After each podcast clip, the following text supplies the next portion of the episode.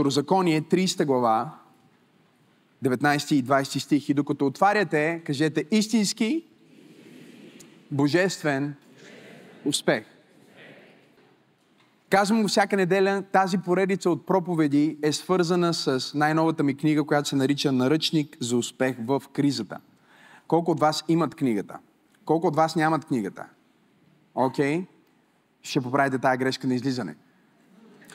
Но е много ценно, защото комбинацията от откровението, което взема от Божието Слово, плюс а, психологията, историята и уроците, които са описани в книгата, стават много силен инструмент да реорганизираме живота си и да имаме истински успех. Не просто успех според стандартите и критериите на света, но успех според вечността. Защото, както говорихме миналия път а, и по-миналия път, един от най-големите провали, които човек може да преживее, е да бъде успешен на земята и да пропусне вечността. Но същевременно много често ние а, толкова много се съсредоточаваме върху вечността и вечния живот, че въобще не се интересуваме от това как живеем живота си на земята. А живота ни на тази земя е много важен и определящ, защото освен нашата подготовка за небето, е и нашата единствена възможност. Единствена, повтарям, възможност за истинско хваление. Някой казва, пастор Максим, ние ще отидем на небето и ще хвалим, ще хвалим Бог. Искаш да кажеш, че няма да е истинско. Не, там ще се покланяме на Бог, но там ще се покланяме на Бог, който виждаме. Тук на земята е единственият ти шанс да хвалиш Бог в лицето на най-тежките обстоятелства в живота ти. Това е единственият. Тук на земята е единствената възможност да постигнеш нещо да изпълниш някаква цел. Или дори, мога ли да ви кажа нещо повече? Библията казва, дарбите ще отминат. Защо ще отминат дарбите? Защото на небето няма да има нужда от изцелителни дарби. Дарбите ще отминат. Но казва, любовта никога не отпада. И затова ние говорим за, за истината, че всъщност истинският успех е да живееш живота си с любовта на Бог а, и да променяш не само твоя живот, но и животите на хората около теб. Така че книгата е много важна и фундаментална и днес сме в трета глава. А, това е проповедта, която е свързана с трета глава. Няма нищо общо с това, което е написано в книгата, освен основната тема. Защото едното, както казах, е чисто а, философския и дори бих казал а, психологичния и практичния поглед, а другото, което преподаваме в неделя е Божиите словеса и откровението. Но когато вземем двете, тогава става много силно. Защото много често като християни ние сме хората на персоната на Исус, но не живееме в принципите на Исус. И това е трагедията на християнството. Бог, Исус Христос каза така, Той каза, понякога децата на този свят са по-разумни от децата на светлината. И причината е, че хората в този свят са взели принципите на Бог и, и много от тях си подобряват живота, използвайки Божите принципи, а ние, които имаме персоната на Бог в нас, ние пропускаме да живееме плодовете му, защото не спазваме принципите му, а принципите му са закон. Принципите му работят за абсолютно всеки. Той не гледа на, на, на лице. Така че кой ще получи книгата? Нека да видим кой ще получи книгата. Там, там, там. Тази дама е симпатична. Ще хванеш ли твоето благословение? Нека провериме. Нека и ръкопляскаме. Супер.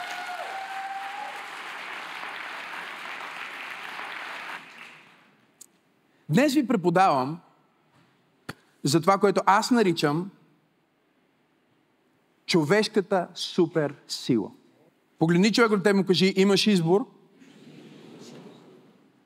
Кажи, това е човешката супер сила. Ако трябва да бъдем напълно откровенни в нашето библейско изучаване този следобед, трябва да признаем – безапелационно да изповядаме, че живота не е честен.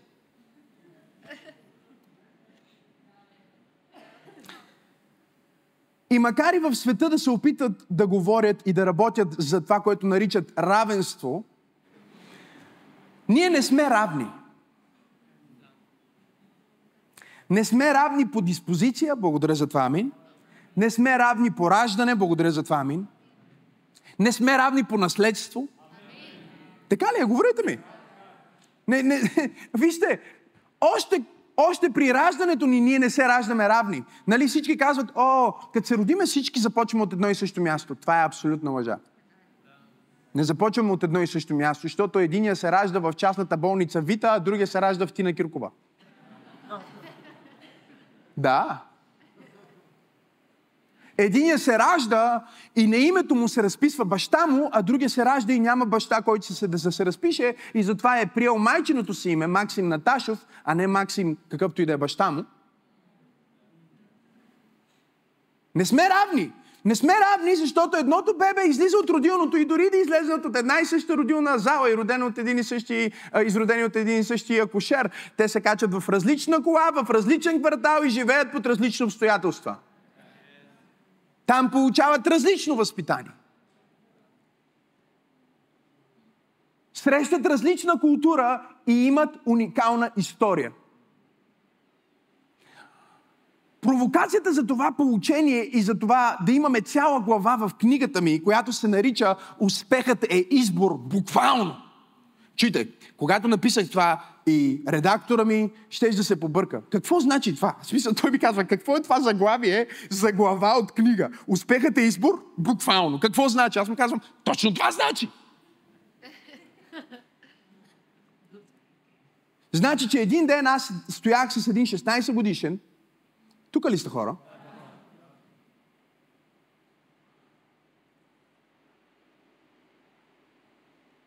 Който беше тръгнал, живота му на този 16 годишен млад мъж, беше тръгнал с 250 км в час към много лоша дестинация.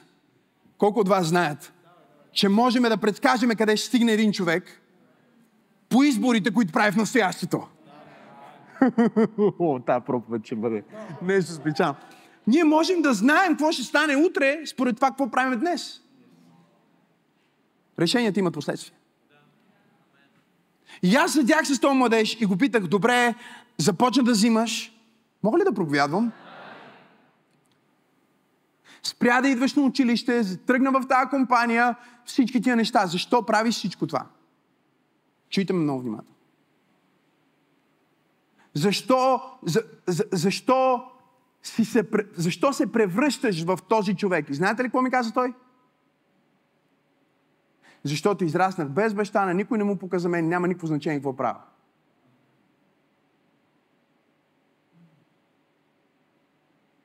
И тогава аз получих откровението, че всъщност избора е човешката суперсила. Защото никой не избира какво да се случи в живота му, но всеки избира как да реагира на всичко, което се случва в живота му.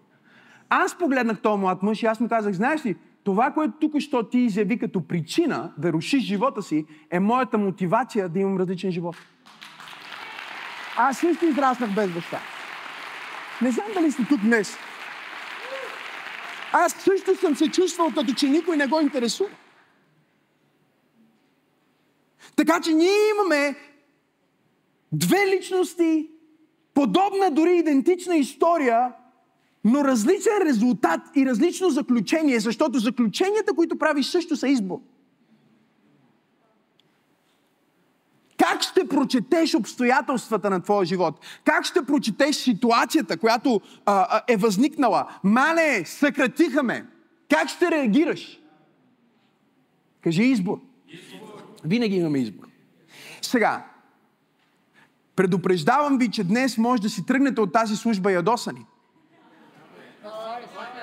Да, може да си тръгнете дори раздразнени и някои от вас могат да си тръгнат като хейтери на Максима Сенов, но помнете, че дори да сте най-големите хейтери, ние ви обичаме. И причината това да, да е възможност е, че в момента, в който аз се подготвям да проповядвам тази проповед, аз знам, че още в интродукцията идва провокацията на твоето мислене, което казва, ама ти не разбираш моята ситуация. Ти ми говориш тук за избор. Какъв избор имам аз, че израснах без баща? Какъв, какъв избор имам аз, че пораснах в, в махалата? Какъв избор имам аз, че когато бях на 12, майка ми започна да живее с човек, който две години а, ни води в ада и почти я уби и трябваше на 15 майка ми да се премести в друга държава и аз трябваше да стана напълно самостоятелен. Какъв избор имам аз да живея без стоки, без вода за две години? Какъв избор имам аз?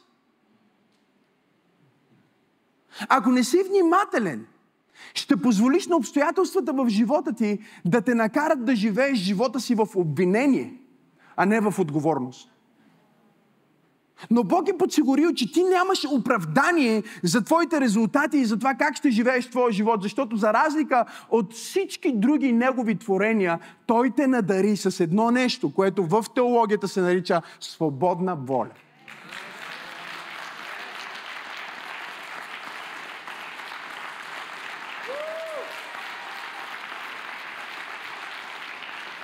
И докато свободната воля е определена от параметри, нали? Ще свободата винаги има контекст. Ако свободата няма контекст, няма правила, тогава не е свобода, а всъщност е свободия.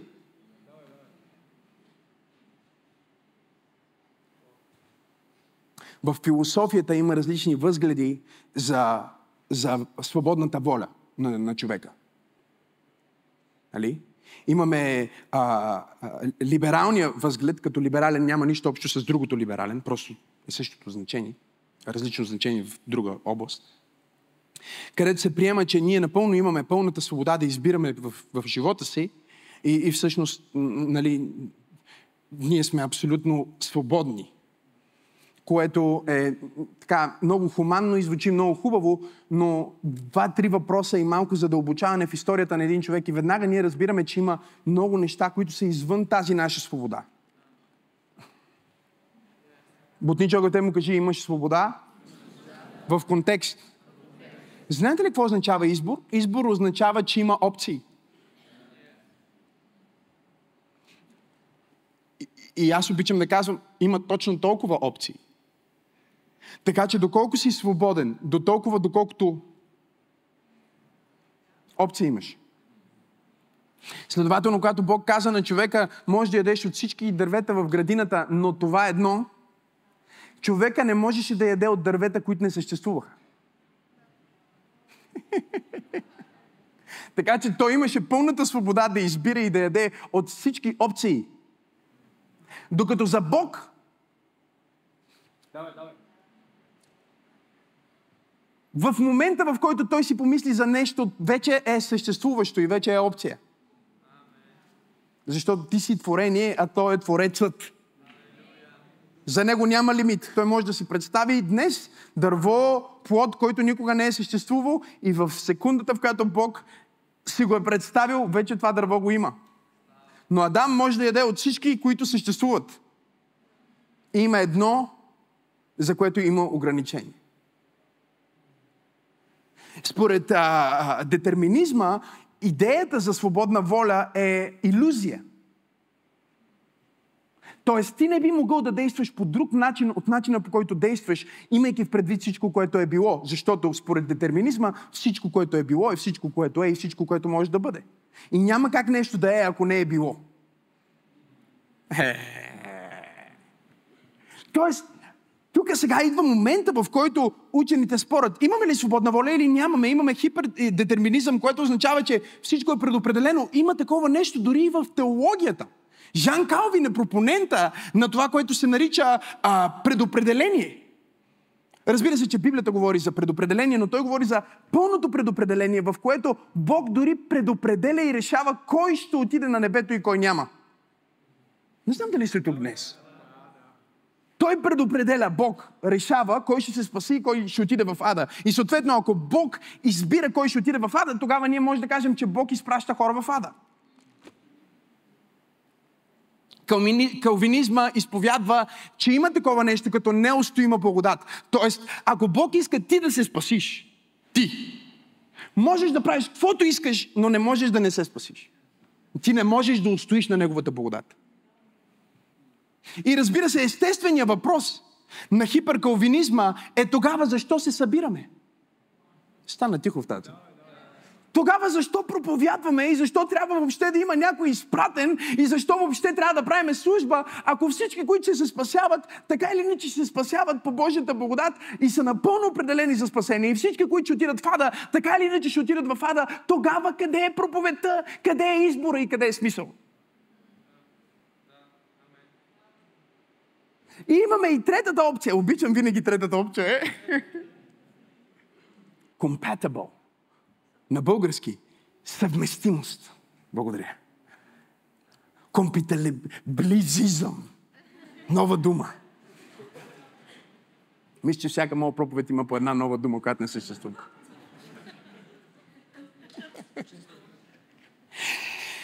Когато ние погледнем тази концепция, ние разбираме, че да, всичко, което е било, е определило до голяма степен нашите опции. Не знам дали сте тук или не сте. Сега, днес света може да иска да повярва, че нали, мъжа и жена, обаче ако си се родил като мъж, не знам дали пробивам в правилната църква. Нали? В смисъл, че има неща, които е, е, жени днес, жени решават, не, аз съм, аз съм, аз съм мъж, затворен в тяло на жена. Или обратното. По-често обратното. Аз съм, аз съм жена, затворена в тяло на мъж. Сега, тези хора с две думи не искат да си признаят, според а, римляни, че не им харесва естественото устройство, което Бог е създал и затова го извръщават. И затова те измислят оправдание, с което да се съпротиват на естественото или онова, което е по природа заложено и направено и дадено от Бог. И това е абс, абсурда на западния свят в момента, в който а, човек може да реши, че е самолет. Да, да, да, да. Има, има държави, където човека усеща, че той е незрящ. Той има зрение, но усеща, че е незрящ. Отива и си прави операция, за да му махнат зрението. И това трябва да е нелегално, трябва да е забранено, защото това е усъкътяване на човек, който явно не е мисли с разсъдъка си. Има неща, които са определени, има неща, които са предопределени и те създават конкретиката на нашата свобода или те създават опциите, които ние имаме в тази свобода. И винаги имаш повече опции, отколкото си мислиш. Мога ли да проповядвам?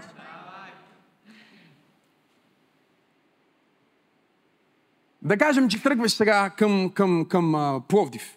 И по пътя на магистралата разбираш, че има някакъв инцидент, магистралата е затворена. Моментално имаш опции. Нали? Но твоите опции са ограничени от определени правила и определена структура на реалността, в която ти си попаднал.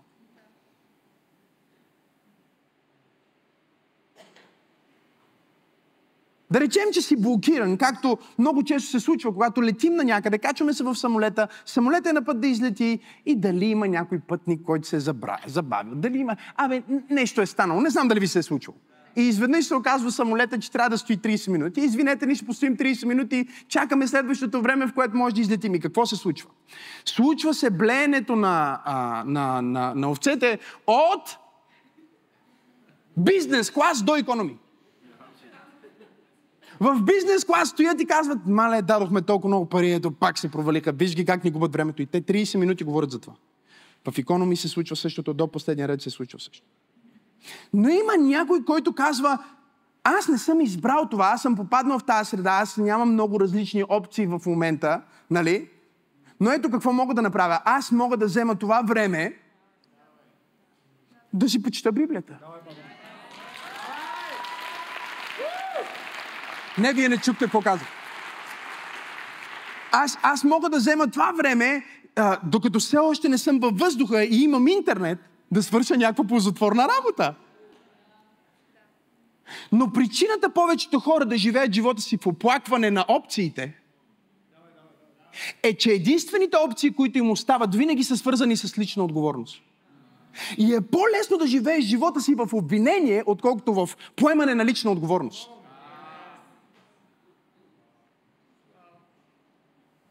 По-лесно е да кажеш, тази компания ми губят времето, отколкото да си отвориш лаптопа, да оправиш емоциите ти, които са в... Ще, мога ли ти кажа нещо друго, което избираш? Тук ще бъде откровение. Трябва да си го запишеш. Ти избираш как се чувстваш. Сега, според а, материалистите, ти не избираш как се чувстваш. Според детерминистите, ти не избираш какво ще се случи в живота. Нямаш никакъв избор. Ти си като един часовник. Като една машина, която трябва да просто да действа по определен начин. И докато твоята материална част е като машина, докато ние може да предсказваме с определена точност, поставен в определени обстоятелства, какво ще направи човека. Ние го знаем, има наука за това, нарича се статистика. Има изключение и изключението са хората, които разбират, че аз не съм само тяло и аз не съм само сиво вещество. Аз съм дух. Аз съм духовен агент, изпратен от Бог в материалния свят. И аз мога да спра часовника, да пренавия часовника, да поправя часовника, да смена часовника. Имам ли пет човека Кажи избор!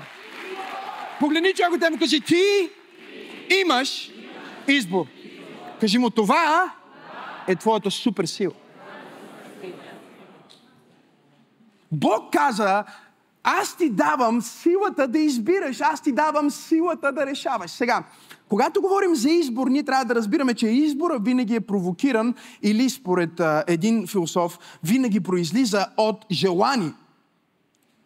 Тоест, човек обичайно действа на опцията, която най-много желая в момента.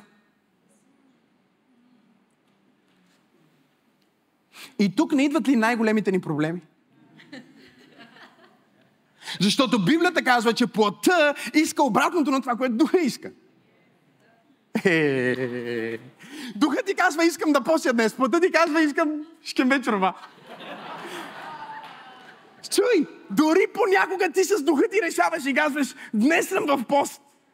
И какво става винаги, когато си в пост? Ами, жена ти ще сготви любимата ти манджа. Нали? Чуй, някой брат от църквата, който не ти е звънял от 30 години, ще ти се обади, че има повод специален. И те кари на обяд. Чуй, ще отидеш на работа и дори да е най-лошата работа, където никога не е имало почерпки и бомбони.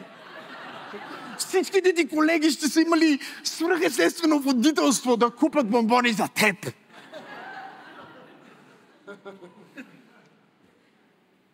И макар и ние да можем да предскажем чисто социологически как действа човешкото животно, защото има и животно в тебе. Е... Може ли да си го признаеш? Може ли... А, признай го, за да не правя половината проповед за това как Бог те направи от същата као, от която направи мамут. Същата као, от която създаде маймуна. Мога ли да проповядвам? Същата као, от която създаде дивото прасе. От същата као. По-специално за мъжа говорим. Жената беше направена от малко по-рафинирана кал. Това е библейско. Четете битие. Библията казва, че Бог направи човека от земята, където направи животните. И го приведе в градината. И от градината направи жената. Демек, мъже от дивото, жената от градината. Това обяснява много от нашите нали, ситуации. Mm-hmm. Вчера направих храна на децата ми. Сина ми, разбира се, се е съблякал гол до кръста. Той е само на три годинки. Съблякал се е гол до кръста. Седно гледаш, пеше от люли. Седнал, направо изкара. Стои. Никой не му е дал такъв пример. Аз не се разхождам така вкъщи. Чуйте. Сара стои и яде внимателно. Максим е взел едно месо и се маже така прави. Сара го гледа. Тя не мога повярва какво се случва с него. Ай, други планети са. Човека се маже с масло. Ако питате някой учен, ще ви каже, че инстинктивно той знае, че ако мирише на животно, животните няма да го засекат, когато ловува. Той се подготвя да се дегизира. Да ходи да хваща животни.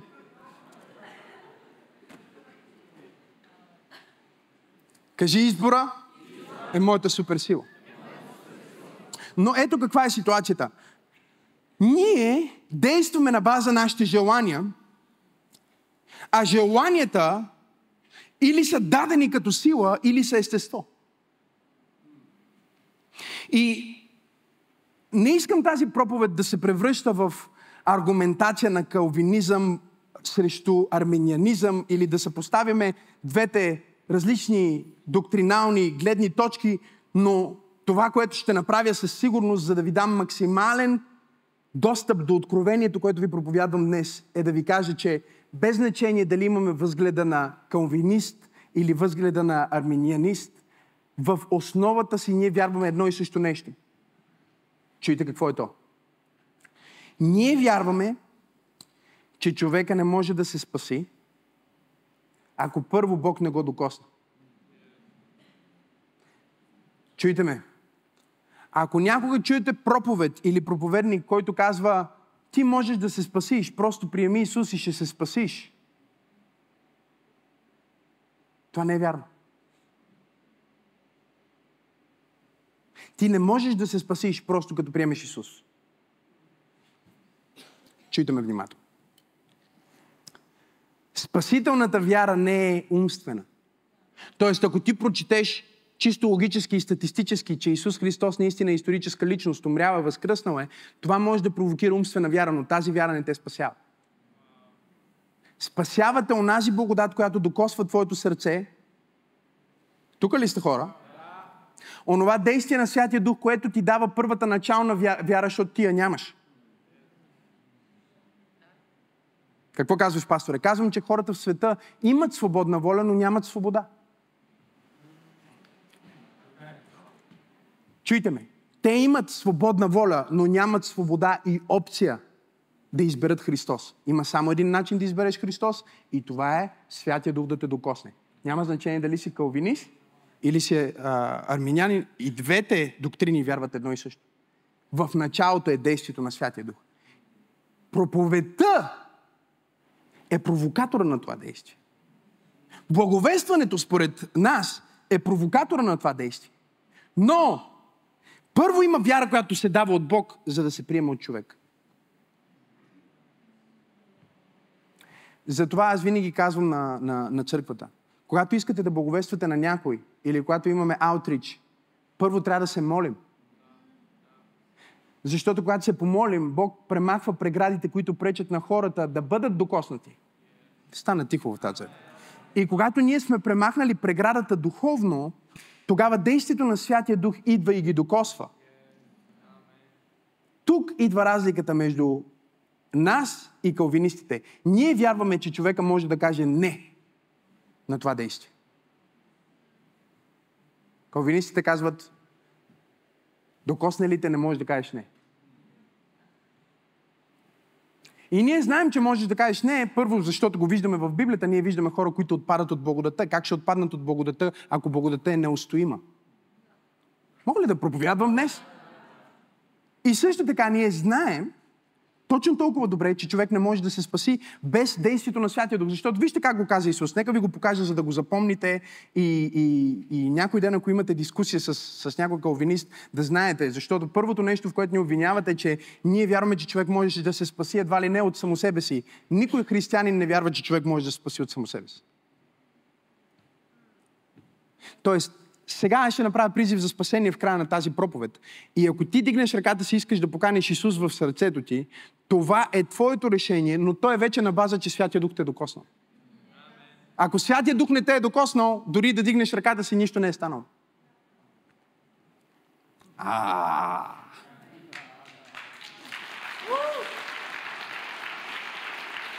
Да ви кажа ли нещо повече? Много хора, които ние смятаме, че са отпаднали от вярата, те не са били в вярата, че да отпаднат. Те са приели Исус умствено, защото, о, може би ако приема Исус, ще се оправя.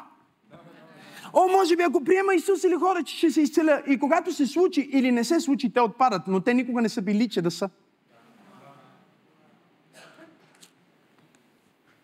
Йоан 6 глава 44 стих Христос говори и казва Никой не може да дойде при мене. Ако не го привлече Отец, който ме е пратил. И аз ще го възкреся в последния ден. С други думи, ако Отец не те докосне и не те привлече, ти не можеш да бъдеш спасен. Така че ние също вярваме в предопределение. Стана тихо изведнъж. Разликата е, че ние не вярваме, че Бог определи едни за ада, а други за небето, защото Бог никога не определи ада за хората. Да ви кажа ли най-ужасното нещо за Ада? Ада е избор.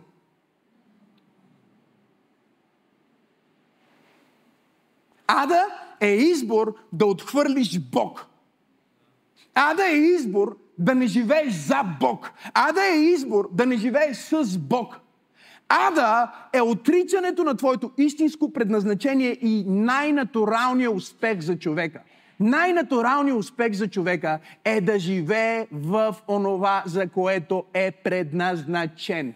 Човека е предназначен за Бог. Да живее с Бог, да познава Бог, да ходи с Бог, да прославя Бог, да показва Бог. О, Боже мой, мога ли да проповядвам днес? За това си създаден. И в момента, в който ти отхвърлиш Бог, ти отхвърляш себе си. Отхвърляш себе си, отхвърляш собственото си предназначение. Ще си бил направен да виждаш Бог и да живееш с Него. Халелуя!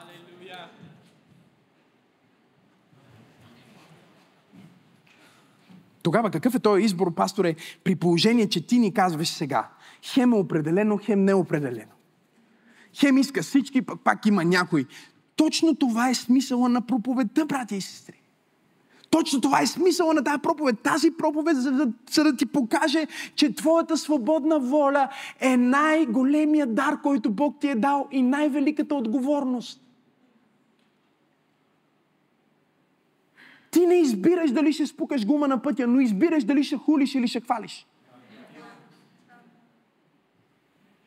Ти не избираш дали този човек ще те хареса или ще те мрази, но избираш дали да го обичаш или да го мразиш.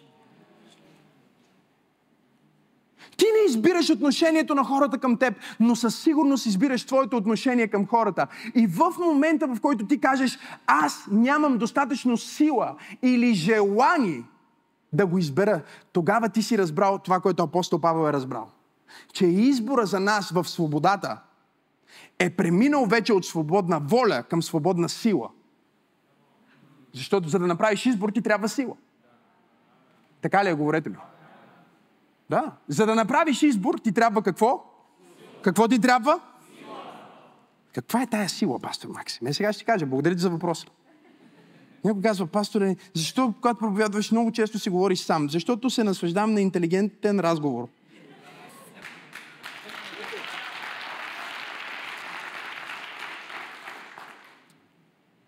Какво е избора? Избора е свързан с две неща. С искане – и с можене. Искане и можене. Сега, аз искам да летя, но не мога да летя. Освен ако Бог не ми даде сила да летя. Ага. Сега, един боговестител в Библията на име Филип. Той бе взет сега ние не знаем дали е било на крилете на херовими, в вятъра или... А, мога ли да кажа нещо? Дали летиш с Боинг, с частен самолет, с къв самолет? Важното е, че си се вдигнала. Ние знаем, че той беше вдигнат. Сега, аз искам да хода по вода, ама не мога. Откъде знаеш, пасторе? Пробвал съм. Никога не бих казал, че не мога нещо, което не съм пробвал. Това е правило за мен. Ако, ако си запишете това, ще промени живота ви. Никога не казвай, че не можеш нещо преди дори да си опитал. Това е лъжа от дъното на ада. Може пък Бог да иска да ти даде сила. А, Петър също не може да ходи по вода, но в думите, тук що ви дадох откровение, в думите, тук що ви дадох откровение, в думите, тук що ви дадох откровение, в думите, тук що ви дадох откровение, в думите на Исус, ела, Петър прие сила да ходи по вода. Сега, ние не знаем колко крачки направи. Пет или 10 или 3. Няма си на представа. Но факта е, че човека направи няколко крачки. Нека да ви кажа, за всички, които критикуват, че Петър тръгнал да потъва, те 11 стояха в лодката. Не е ли изумително, че всеки път, когато Бог тръгне да те използва, да правиш нещо значимо и необичайно, има вярващи хора в лодката, които ще те критикуват, че си тръгнал да потъваш или че правиш нещо, което не се прави? Винаги. Някой беше казал, че ако хейтерите те видят как ходиш по вода, ще кажат, че е защото не можеш да плуваш.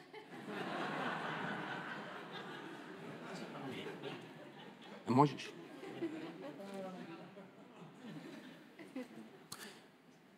Тоест, аз мога да искам, но не мога. И в момента, в който искам, но не мога, това означава, че ето тук моята воля е вече определена или ограничена.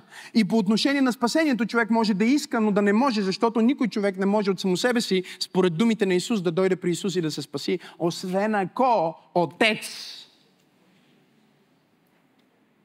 Докато проповядвам днес, Отец те привлича.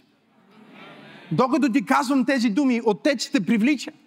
Може би гледаш онлайн или си тук в тази аудитория. Отец те привлича. Той ти казва във вътрешния човек. Хей, това, което този човек ти казва е истината за теб. Той те привлича. Какво ще направиш с това привличане? Според мен е твоя избор. Според други наши брати християни не е избор. Аз съм убеден, че има неща, за които Бог може да пренапише нашата воля.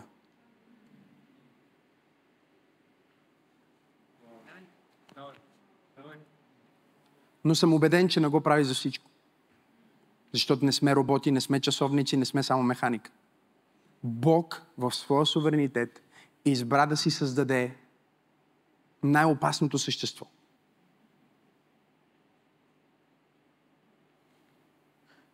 И да, когато той каза да създадем човек, още преди думата да е излезна от устата му, той видя времето и историята и видя, че Христос ще трябва да умре за този човек. И за всички други, които ще паднат в него. И въпреки това той реши, толкова си заслужава да го имам това творение, че един ден, когато Божия глас проехтя в вечните коридори, И каза, кой сега ще отиде за нас? Оплескаха се, отпаднаха. Сина Божий се изправи и каза, аз съм агнето заклано преди основите на света. Аз ще отида. Изпрети мен. Исус умря преди създаването на света в сърцето на Бог, защото Бог видя, че ти ще го предадеш. Той видя, че Адам ще яде. Той видя, че ще се разбунтуваме срещу него. Точно защото не сме друиди, не сме автоматони. Има ли такава дума? Вече има. Втора нова дума. Почвам речни. Вижте, света, в който живеем, е покрит от мрак. И есенцията на този мрак е безразсъдието на идеологията, че ние сме само животни. Ние сме от същата кал като животното, но сме създадени по различен образ. И мога ли да го заведа по-далеч? Той не каза да създадем човек по нашия образ и по животинската прилика. Каква е животинската прилика? Животинската прилика е инстинкт. Водната костенурка не прави съзнателен избор когато се роди на брега на морето, мога ли да проповядвам? Много е интересно това. Гледах го веднъж по Discovery или някакво такова предаване.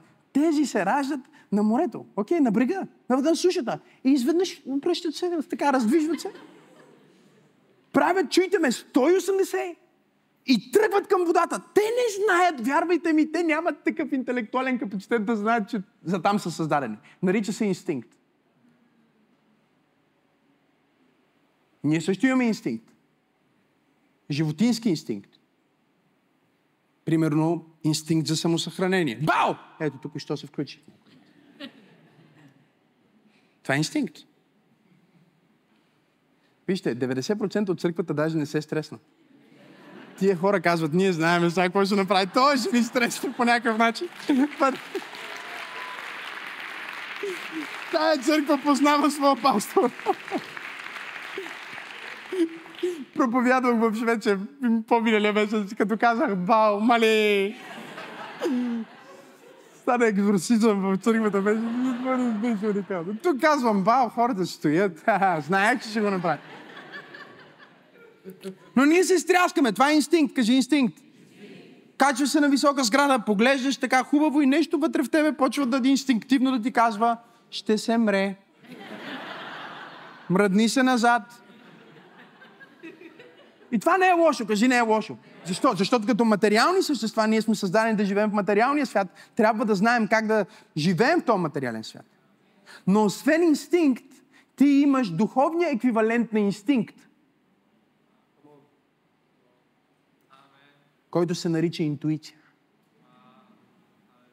Че ти интуитивно знаеш, че може би си роден в махалата, ама не трябва там да останеш. Ти интуитивно знаеш, че имаш призив от Бог. Интуитивно знаеш кое е правилно и кое не е правилно. Ти го знаеш не само като материя. Знаеш ли като какво го знаеш? Като дух. Ти си дух. Имаш душа и живееш в тяло. И твоя дух знае какво трябва да иска. Но дори духът ти изнемощява в материята и понякога, когато твоя дух влезне в конфликт с твоята необновена душа, губи, защото и плътта е срещу него. И винаги чрез двама се установява.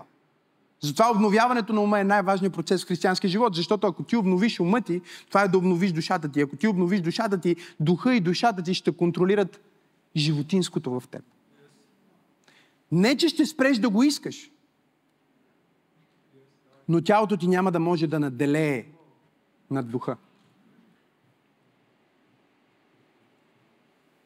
Кажи искане, искане. и можене. Сега, искам да бъда успешен, искам да постигна нещо. Това е супер. Искаш, значи искаш, значи имаш избор, значи си тръгнал към избора. Но имаш ли силата?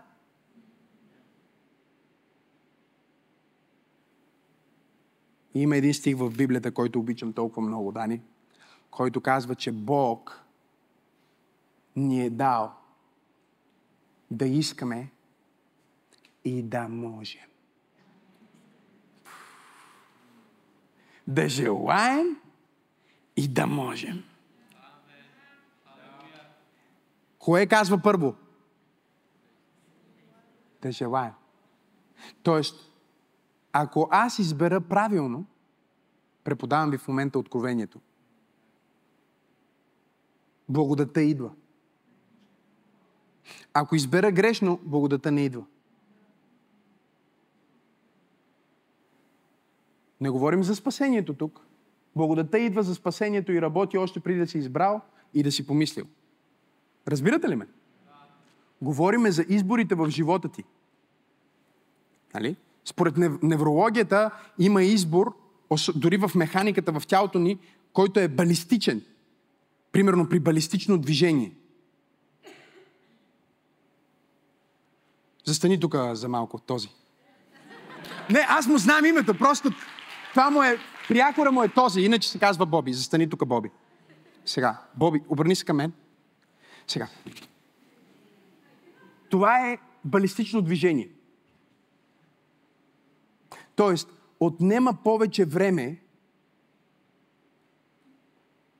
ръката ми да стигне от тук до тук, точно толкова близо, колкото да не го удара, отколкото сигнала, който минава от мозъка ми до ръката ми, какво движение трябва да направя. Тоест, това движение е премислено и е балистично. Балистично значи не, неотменимо. Ако по средата някъде аз осъзная, че съм сгрешил, не мога да го върна. Затова се наричат балистични ракети.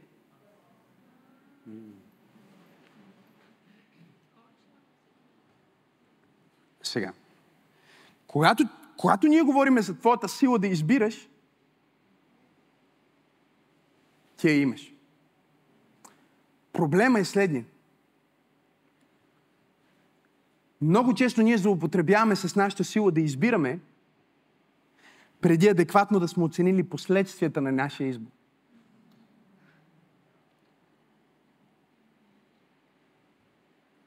Не говорим за спасението тук, нали? Спасението е благодат. От благодата, която те достига, до благодата, която те спасява – през благодата, която те води, И благодата, която ще отвори небесния портал за теб. И благодата, в която ще живееш цяла вечност. Цялото това нещо е благодат. И тази благодат може да бъде употребена и в живота ти, но тогава тя влиза в действие в избора. Мога ли да ви науча нещо? Нека ръкопляскаме на Боби, докато сядат. Мога ли да ви науча нещо? Да речем, че вие знаете, че трябва да се молите с мен половин час в духа, както правим вече от 10 дни или повече. Цялата църква, с изключение, разбира се. Има такива от вас, които спът. Стани ти, който спиш и възкреси от мен. Ние се молиме в духа, нали? Да речем, че ти знаеш, че това е правилно, колко от вас знаят, че е правилно. Но когато сутринта ти бие алармата в 6 часа, колко от вас не го чувстват? Чуйте, дори най-редовните не го чувстват, дори аз не го чувствам. Така ли е? Говорете ми. Сега, как работи тази балистична сила на избора? Как силата влиза в искането и искането работи с силата? Това е много важен въпрос, защото иначе ние не можем да взимаме правилни решения. Същото е с фитнеса. Стана тихо в тази църква. Вчера аз не исках да ходя на фитнес. Разбирате ли ме, хора? Не, нямах, нямах сила. Тук ли сте? Сега, вижте колко е интересно. Ние като хора не можем да оценим правилно нашата сила и нашето искане. И понякога ние казваме, че не искаме нещо, защото нямаме сила. А другия път казваме, че нямаме сила, защото всъщност не го искаме. Имах желание, но нямах възможност. Или, чуйте ме, имах всъщност възможност, но нямах желание. Как работи цялото това нещо? Трябва сега да чета Библията. Трябва ми сила, кажи сила. Чуй, ако нямаш сила, нямаш сила. Така ли е? Говорете ми. Имаш сила да гледаш Netflix, нямаш сила да пуснеш, да, да пуснеш проповедта. Защо? Нямаш сила. Е, откъде, пастори, ще дойде тази сила? От твоята суперсила, твоя избор.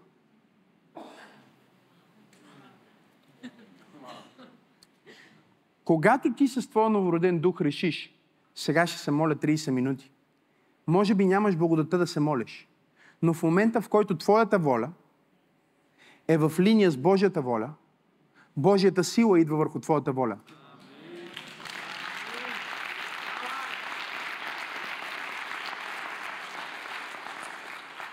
Кажи, когато моята воля е в линия с Божията воля, Божията сила се влива в моята воля и тогава не само искам, а мога.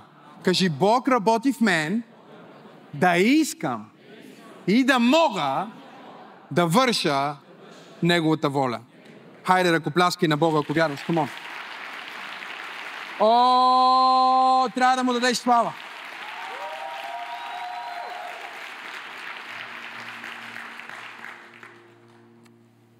Надявам се, че все още сте в Второзаконие, 30 глава. Деветнайсти и 20 стих. Призовавам днес небето и земята, Бог говори, за свидетел против вас. Че се се оправдавате и казвате, аз не съм виновен, в Египет бях, бях роб. Не е честно.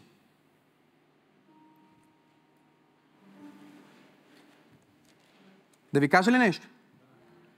Можеш да правиш оправдания или живото променящи избори, но не можеш да правиш и двете едновременно.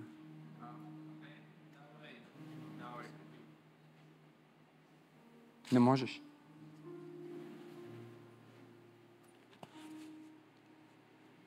Така че на 16 години аз си казах, аха, значи той казва, това, което ми се случи е причината да се проваля, а на мен ми се случи същото и казвам, това е причината да съм успешен. Успеха е избор, буквално. Избор е как да тълкувам това, което ми се случва и как да действам. Това е избор. И Бог казва, аз викам цялото небе, окей, okay? става дума за духовния свят, за ангелите, за херовимите, серафимите, за всичко невидимо. Бог казва, целият невидим свят гледа към вас. И материалната вселена също го потвърждава. Днес аз положих пред теб, казва Господ, живот, кажи живот, и смърт, кажи смърт, благословение, кажи благословение, и проклятие, кажи проклятие. И след това тук идва вече добринката. Гледайте какво става. Затова избери живота. Аз винаги казвам, винаги използвам тия пасажи, когато дискутирам с някой богослов, който не вярва в красотата на свободната воля или нездравословно я сравнява с Божия суверенитет, защото Божия суверенитет и свободната воля на човека не са в противоречие. Нещо повече. Свободната воля на човека е продукт на Божия суверенитет. Бог така реши, че ще бъде. Никой не му налага нещо, което той не иска. Той каза, аз искам да имам деца. Както всеки родител. Знае. Това е риск. Тук ли сте хора? Това е риск. Когато ти решаваш да имаш деца, ти не знаеш дали детето ти няма да е с Даун синдром. Не знаеш дали няма да пометнеш. Не знаеш дали няма да се роди болно. Мога ли да проповядвам истината днес в църквата? Ти не знаеш дали детето ти ще стане добър човек или лош. Да, разбира се, че ти искаш да го направиш най-добрият човек възможен, но може той да избере. Така ли е, говорете ми? Може детето ти да избере да бъде убиец. И ние като хора знаем, че всеки път, когато правиме избора да доведем нов живот на земята, в този избор има риск заради свободата на този живот. За да, за, за да е жив живота, за да е божествен живота, трябва да е свободен. И въпреки, че знаеме, че детето може да ни причини болка, въпреки, че знаеме, че има опасност да се роди с болест, въпреки, че знаеме, че може да ни отхвърли, когато порасне, въпреки, че знаеме със сигурност, ако си имал едно дете, нека ти кажа нещо, което знаеш за второто. Ще имаш проблеми.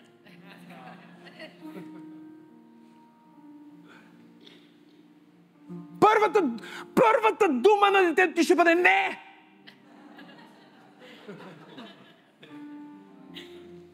И въпреки всичко това, любовта ти толкова желая да се възпроизведе, толкова желая да те има и да има повече такива като теб и като онзи, който най-много обичаш, че ти решаваш, въпреки всички тия рискове, въпреки всички тези сигурни неща, въпреки цялата болка, която ще имаш, ти казваш, ние ще имаме човек, ние искаме да имаме човек. И ти имаш това нещо вътре в тебе, знаеш ли как? Като инстинкт. Бог го вкара вътре в теб, за да знаеш как се чувства Той за теб. Толкова много те обича, че с всичките ти грешки, всичките ти недостатъци, всичките ти страхове, Той каза, искам го този Иван, искам го този Мартин, искам я тая Ваня, искам да я има. Искам да го има този човек толкова много те поиска, че в момента, в който той в неговия невероятен премъдър се знаеш ум, видя всичко, което ще направиш. Каза, окей, това ще ни коства сина. Това ще ни коства Христос. Това ще ни коства кръст, ще ни коства венец, ще ни коства смърт, ще ни коства отхвърляне, ще ни коства да се въплатим, ще ни коства да, да го пратим да стане човек. И Бог каза, всичко, което коства, няма проблем. Плащам цялата сметка. Искам го това дете. О, имам ли пет човека в църквата днес? Имам ли пет човека в църквата днес? Имам ли пет човека в църквата днес? Толкова много ти иска Бог. И Той ме е пратил да ти преподавам за силата на твоя избор, защото ако ти разбереш това, което днес ти преподавам, Чуйте, резултата на живота ни е синергията от нашите избори и Божията благодат. Живота ни е история на благодат, но също така живота ни е история на изборите. И изборите са нещо толкова важно, и нещо, което поставя де-факто човечеството на една и съща стартова линия. По раждане не сме, по пол не сме, по хубост не сме, по таланти не сме, но по избори сме. 35 000 избора на ден прави нормалния човек. Ня казва, пастор е много, еми, дали ще сложа тази тениска или другата? Какво ще ям? Какво ще облека? Къде ще седна? Леле, мале, 35 хиляди. И някои от тях важни. Някои от тях стратегически. 12 милиона и 750 хиляди решения вземаш годишно. Мога ли да те шокирам? Всички ние сме милионери в решения. Мога ли да те шокирам повече? 127 милиона и 750 хиляди избора правиш в едно десетилетие и това те поставя на същата платформа като Бил Гейтс, Уорън Бъфет, Джейф Безос, Илон Мъск, Максим Асенов, Берни Хин, Авраам, Исак, Яков, Моисей. Всички някога живели на тази планета. Бог в своята премъдрост каза, няма да е честно, защото единия се ражда в Индия, другия се ражда в България. Единия се ражда в Лас Вегас, другия се ражда в Лом. Единия е от Венеция, другия е от Видин. Колко да са равни? На единия баща му са, майка му са, а, а, а, майка му и баща му са аристократи, на другия майка му и баща му са миньори били. Колко да са равни.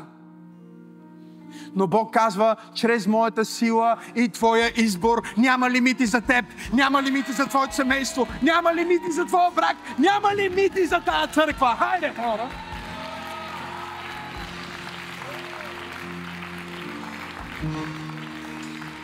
Ей, излизайки от тази служба днес, всеки избор искам да го гледате по този начин. Чуйте ме. Докато сте между 10 и 20 годишна възраст, тези 127 милиона са важни. След това от 20 до 30 са много важни. След това, ако ти си в момента след 30, 40, мога ли ти кажа нещо? Всеки твой избор има последствия. Когато си млад, можеш да си минеш присъдата и пак да си жив. Когато си във втората част на живота ти, нямаш време за присъди. Всяко решение трябва да е премерено, стратегическо. И затова написах цяла глава в книгата за това точно как да го направиш. Но чуеме много добре. Всички решения имат последствия и Бог може да се справи с последствията също във време.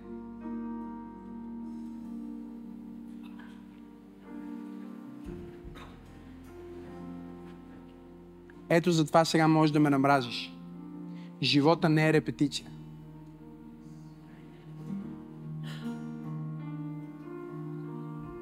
Изборите имат последствия. Разбира се, че света иска да каже, вижте, учените искат да кажат, че нали, има абсолютен детерминизъм. Няма никакво значение ти какво мислиш, какво казваш и какво правиш. Защо? Що това ги извинява.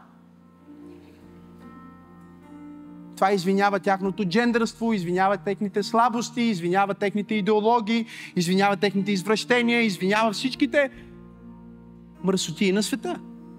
Ако ние сме просто животни, дай да действаме като животни. Това е извинение.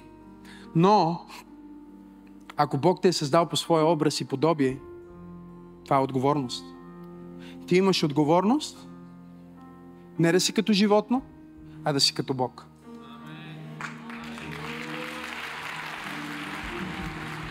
О, извикай, ако искаш да бъдеш като Бог.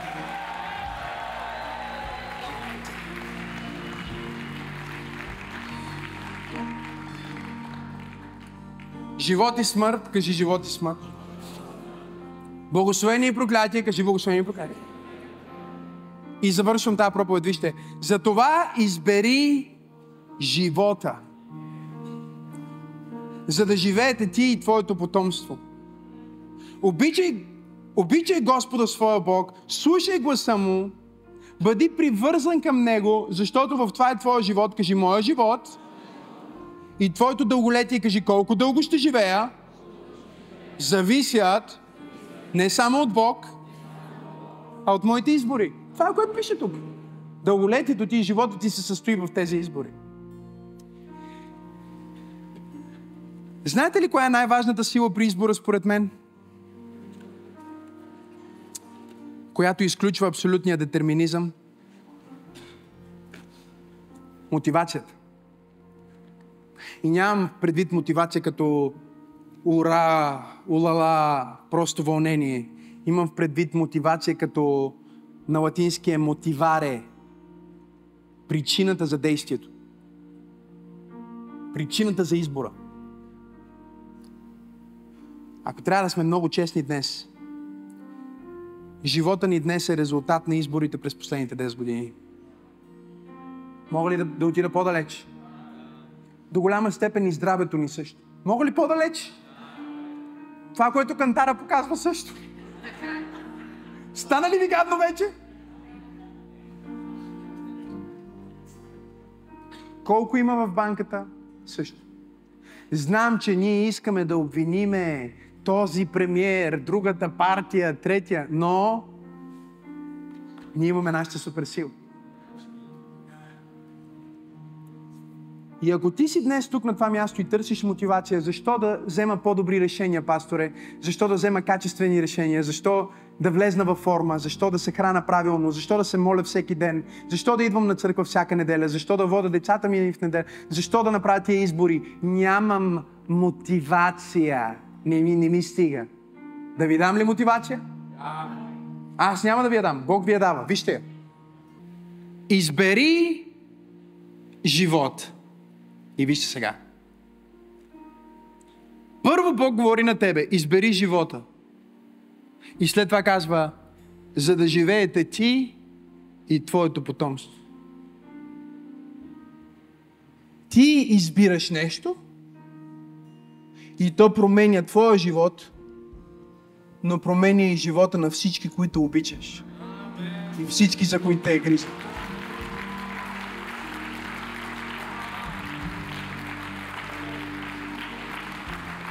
има последствия.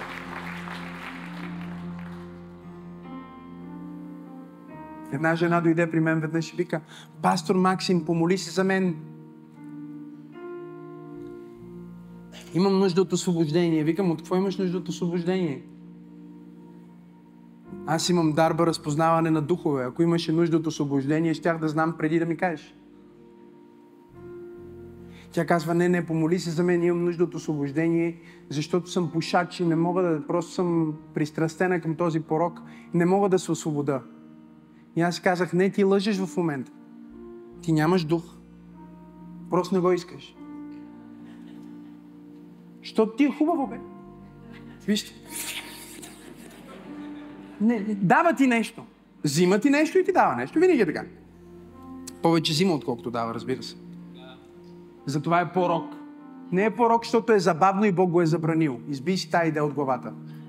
Порок е, защото те убива и Бог го боли да вижда своето дете как умира за нещо толкова безсмислено. И аз си казах, искаш ли много бързо да се почувстваш като че си освободена? Тя каза, да. Към имаш ли деца? Вика, да, имам дъщеря. Викам, къде е? Там е едно малко момиченце. Викам, я я доведи. Викам, искаш ли сега да взема една цигаре, да я запаля и да я сложа в устата?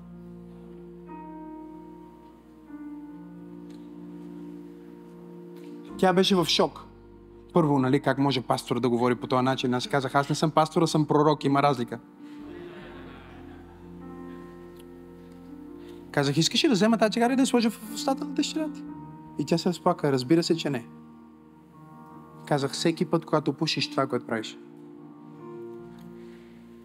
Избери живот, за живееш ти и потомството ти.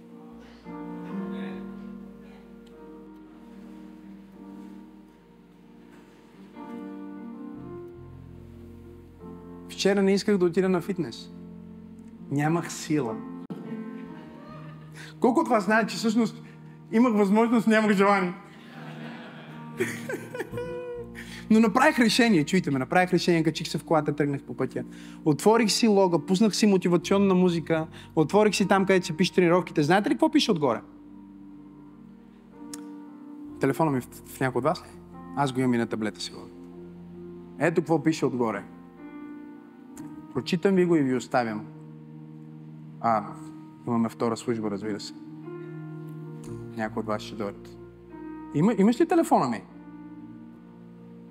Защото не мога го намеря. На телефона си ги вода. Ето го. Записвам си кой ден съм тренирал и какво. Отгоре пише така. Тялото ми е домът, в който живея с Бог. Моята визитка и превозно средство. Аз съм най-добрият пример за Максим и Сара, защото съм силен отвътре и отвън.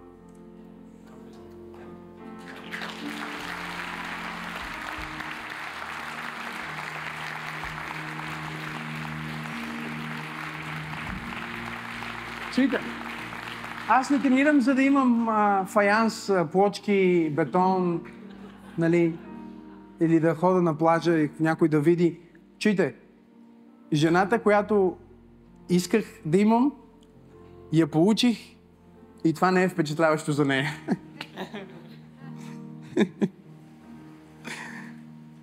Но знаете ли защо съм там?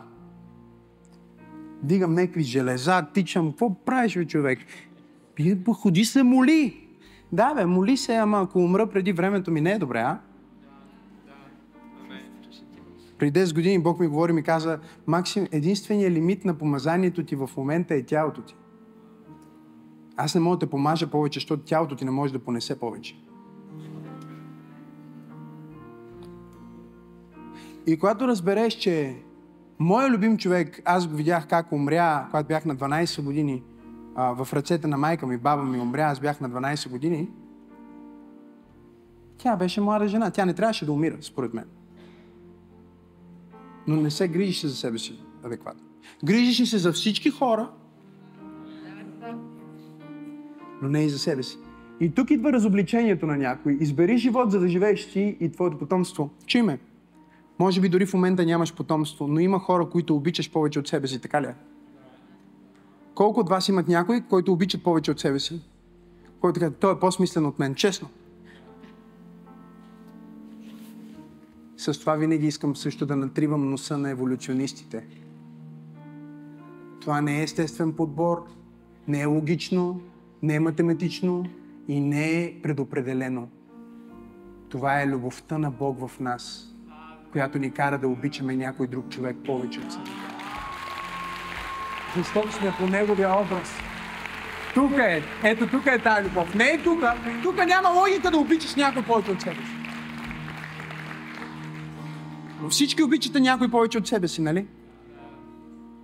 Чуйте, доказано е, че човек може да си забравя хапчетата, живото спасяващите хапчета, но не забравя да храни кучето си с храна. Ние сме създадени да се грижим за някой. Ние сме създадени да успяваме заради някой. Ние сме създадени да тренираме заради някой. Ние не сме създадени за себе си, ние сме създадени за някой. Ние сме създадени да изобразяваме лицето, славата и силата на някой.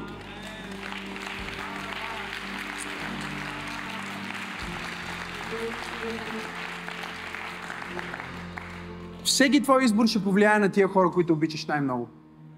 Включително това дали ще обядваш днеска а, бургер от KFC,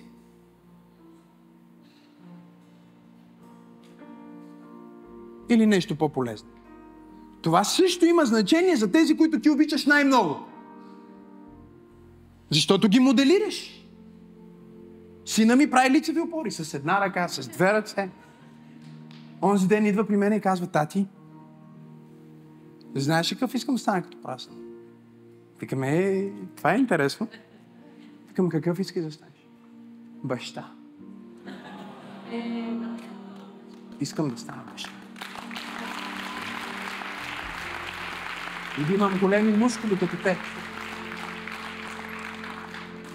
Да бъда тата. Ние моделираме нов живот. Ние моделираме нова църква. Ние моделираме нов стереотип за това какво е семейство. Ние моделираме нов стереотип за това какво е успех. Защо? Защото всеки наш избор е или живот, или смърт, или благословение, или проклятие. И всичко, което е по средата е от дявола и е лъжа. Ти го знаеш. Казах, ти го знаеш. Казах, че ти го знаеш. Аз казвам, че ти го знаеш. Духът ти ти потвърждава. Ти го знаеш. Кажи избор. Кажи свободна воля. Кажи, това е моята супер сила. Кажи, всеки път, когато реша правилно, Бог ми дава сила, балистична сила, да изпълня Неговата воля.